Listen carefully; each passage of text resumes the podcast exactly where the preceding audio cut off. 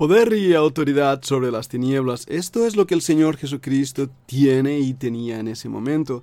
Ahora lo tiene Él y tenemos que entender bien este principio, porque nadie nos ha llamado a ser encantadores de serpientes. Nadie nos ha llamado a echar fuera demonios o diablos. Esa no es la función principal de la Iglesia, aunque en el Nuevo Testamento vemos al Señor Jesús haciéndolo y también a los apóstoles, y vemos esa influencia demoníaca en ese tiempo de ministerio del Señor Jesucristo. Un tiempo que se asemejó también al tiempo de Noé, cuando había mucha actividad demoníaca, o al tiempo de Elías y Eliseo en el Antiguo Testamento.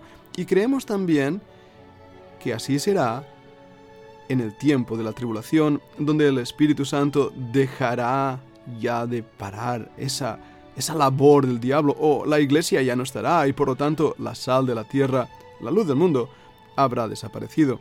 Ahora, muchos se preguntan por qué Jesús cayó a los demonios. Si era bueno que los mismos demonios le, le dieran el reconocimiento, ¿verdad? Eh, dijeron, hey, tú eres el santo de Dios. Bueno, otros interpretan o creen que era porque no quería que lo relacionaran con el mundo de las tinieblas. Ahora, lo primero definitivamente queda descartado, porque Jesús no necesita de la colaboración de las tinieblas para cumplir su propósito. Más bien, gobierna sobre ellas con poder y autoridad. Ahora, lo segundo es más plausible, pues el colmo se hizo presente cuando dijeron que echaba a los demonios por Belcebú, imaginaros. Bueno, en todo caso, lo que sí sabemos con absoluta certeza que las tinieblas no soportan la presencia del Maestro, le resulta muy dolorosa y tormentosa. En ello también debería ser notorio a los hijos de Dios. ¿Por qué? Porque las tinieblas no deben tener lugar en nuestras vidas. Y deben huir por nosotros mismos, por nuestra fuerza, nuestra autoridad. No, por Cristo, que gobierna con autoridad y poder sobre ese mundo de las tinieblas. Ahora es bien cierto que el Señor nos advierte que estamos en una guerra. Efesios 6 nos habla de la armadura del creyente. Nadie necesita una armadura si no va a una guerra. Ahora también la Biblia habla del diablo, de Satanás, como nuestro adversario. Nuestro adversario el diablo.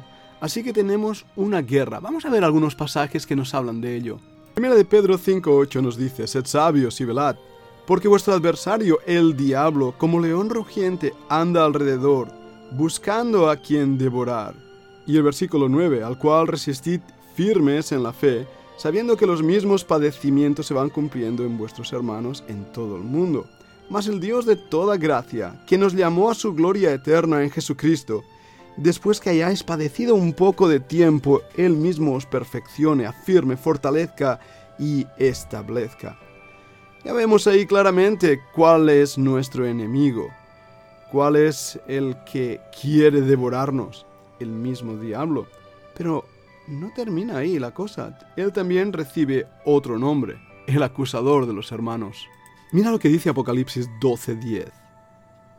Entonces oí una gran voz en el cielo que decía, Ahora ha venido la salvación, el poder y el reino de nuestro Dios y la autoridad de su Cristo, exusía una vez más, porque ha sido lanzado fuera el acusador de nuestros hermanos, el que los acusaba delante de nuestro Dios día y noche.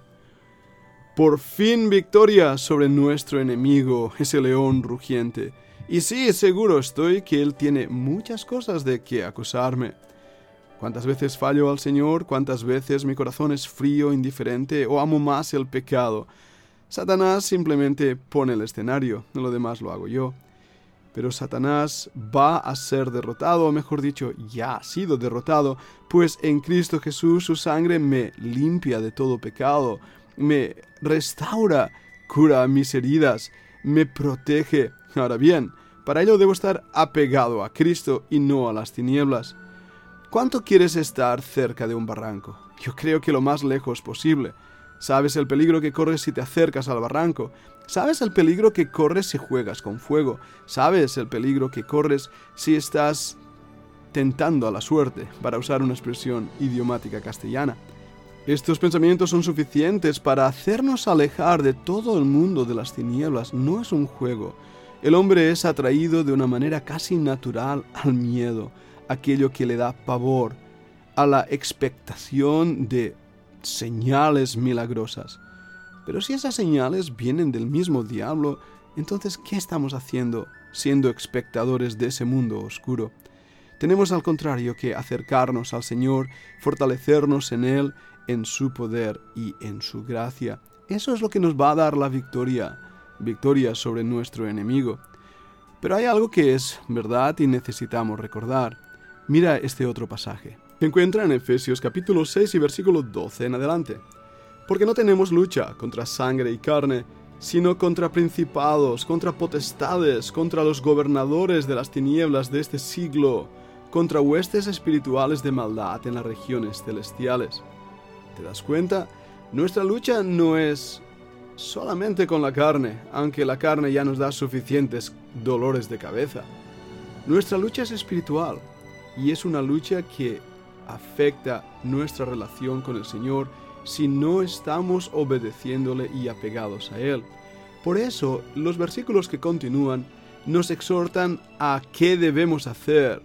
El versículo 13 dice, por tanto, es decir, porque no tenemos lucha contra sangre y carne, sino contra principados, por tanto, tomad toda la armadura de Dios para que podáis resistir en el día malo y habiendo acabado todo, estar firmes. Es lo que antes veíamos en el otro pasaje, como el Señor, cuando ha terminado todo, nos restituye.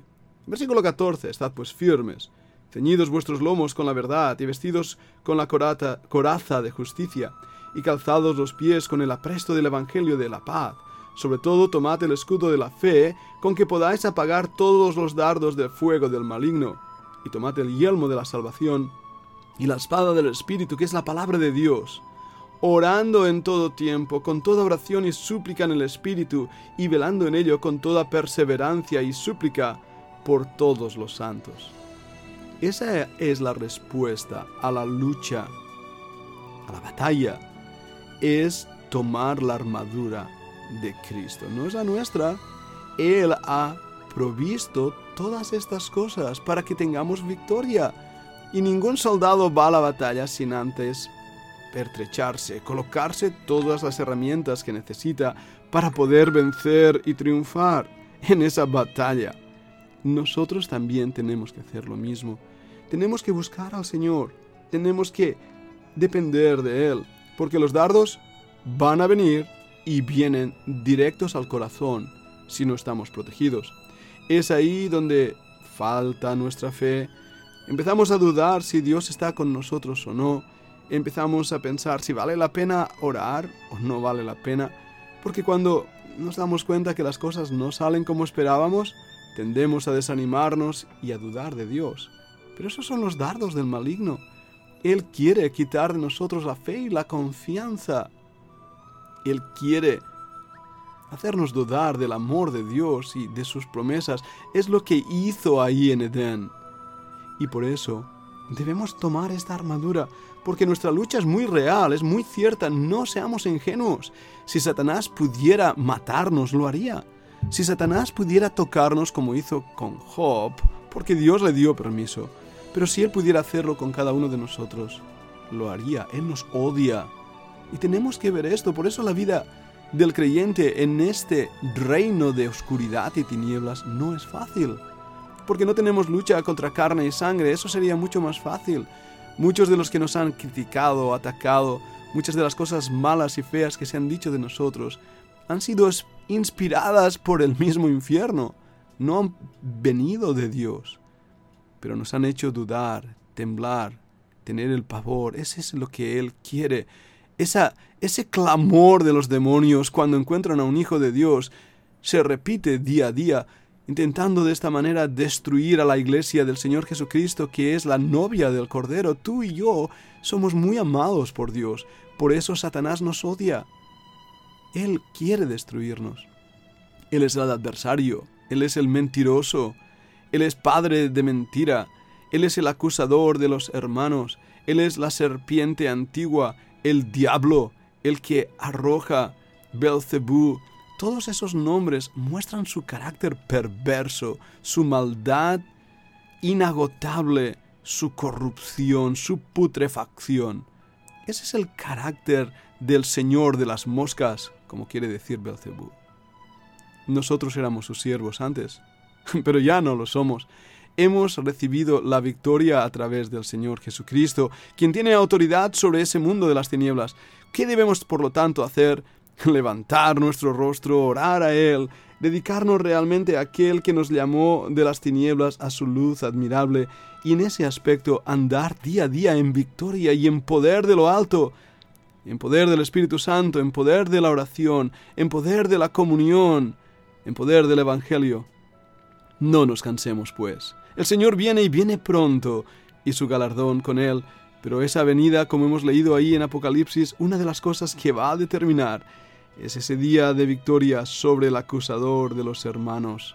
Y aquel día escucharemos las palabras ya registradas en el libro de Apocalipsis, capítulo 12 y versículo 10 que he leído anteriormente, donde nos dice, ahora ha venido la salvación, el poder y el reino de nuestro Dios y la autoridad de su Cristo, porque ha sido lanzado fuera el acusador de nuestros hermanos, el que los acusaba delante de nuestro Dios día y noche. Y ellos han vencido por medio de la sangre del Cordero y de la palabra del testimonio de ellos. Ellos han vencido. Por lo cual, dice el versículo 12, Alegraos cielos y los que moráis en ellos. El día de nuestra redención está cerca. No temamos, pues.